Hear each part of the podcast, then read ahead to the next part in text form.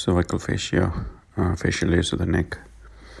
So, fascia is an internal connective tissue. Forms bands or sheets that surround and support muscle, vessels, and nerves in the body. In the neck, the layers of fascia not only act to support internal structures but also help to compartmentalize the structures of the neck. So, number one, the two two so there are two fascias in the neck. One is superficial cervical fascia. Number two is deep cervical fascia. Superficial cervical fascia, deep cervical fascia. Superficial cervical fascia lies between the dermis and the deep cervical fascia. The superficial cervical fascia lies between the dermis and the deep cervical fascia. It, it has neurovascular supply to the skin, superficial veins, superficial lymph nodes, fat, and platysma. So five things in the superficial cervical fascia: neurovascular supply to the skin, superficial veins, superficial lymph nodes, fat, and platysma. What is platysma? It's a paper-thin muscle cervical fascia, which blends with the superficial cervical fascia. So it's a paper-thin muscle which blends with superficial cervical fascia. It's a broad superficial muscle which lies anteriorly in the neck. Okay, so platysma blends with the superficial cervical fascia, blends. It's got two heads, origin from the fascia pectoralis major and deltoid. The fibers from the two heads cross the clavicle and meet in the midline, fusing with the muscles of the face. Superiorly, the platysma inserts into the inferior border of the mandible. In innervation is by the cervical branch of the facial nerve. So that's superficial cervical fascia between the dermis and deep cervical fascia.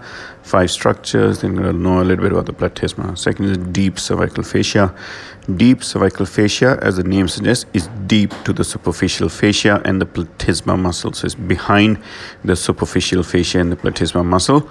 It's organized into several layers. It's organized into several layers. So, what are the layers of deep cervical fascia? One is investing layer. The investing layer is a superficial layer of the deep cervical fascia. Investing layer is the first of the superficial layer of deep cervical fascia. And then you got the pre-tracheal layer and then you got the pre-vertebral layer. Then you have the carotid sheath. Okay. So first is the investing layer. So it's the first layer of the deep cervical fascia. Um, so the investing layer surrounds all the structures in the neck. Surrounds all the structures in the neck where it meets the trapezius and sternocleidomastoid muscle, it splits into two completely surrounding them. Nesting fascia can be thought to be as a tube with superior, inferior, anterior, and posterior attachments. Superior attaches to the external occipital protuberance and superior nuchal line of the skull. Anteriorly attaches to the hyoid bone.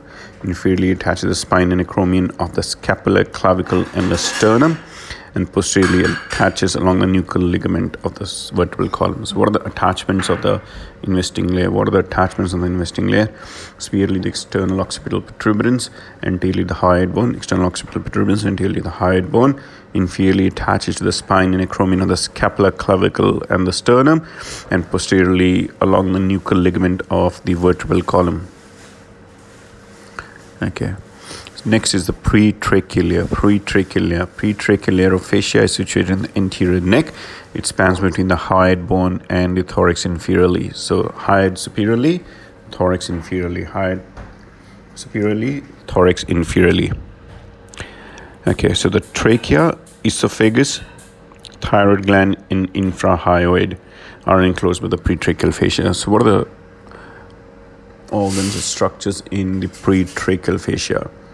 Trachea, because of pretracheal fascia, hyoid, thyroid gland, infrahyoid muscles. Okay, so it's divided into two parts: muscular part and the visceral part. The muscular part encloses the infrahyoid muscles, and the visceral part encloses the thyroid gland, trachea, and esophagus. Okay, now the posterior aspect of the visceral fascia is formed by contributions to the buccopharyngeal fascia. Okay, so that's the pretracheal layer anterior neck between the hyoid and thorax contains esophagus, thyroid, trachea, and infrahyoid muscles.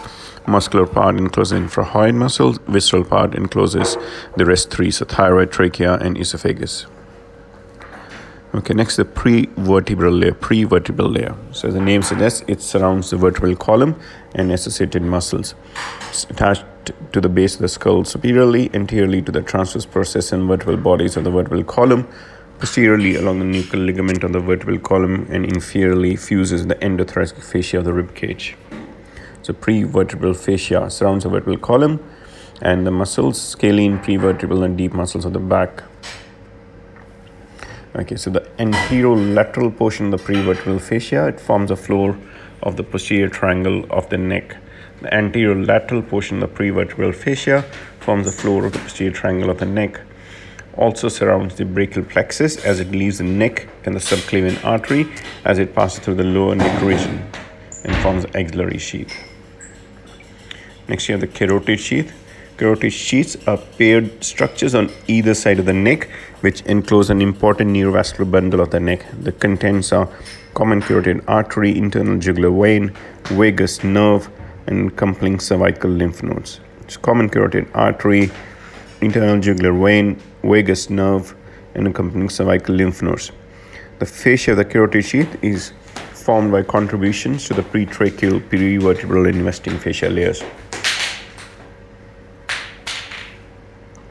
The carotid artery bifurcates within the sheath into external and internal carotid arteries.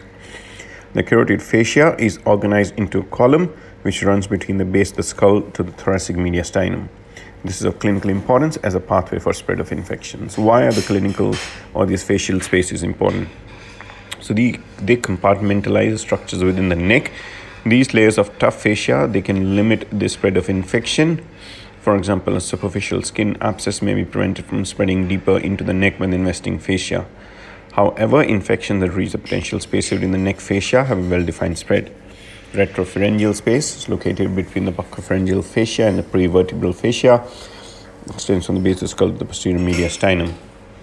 Visceral space is enclosed by the visceral pretracheal fascia and extends from the hyoid bone to the superior mediastinum.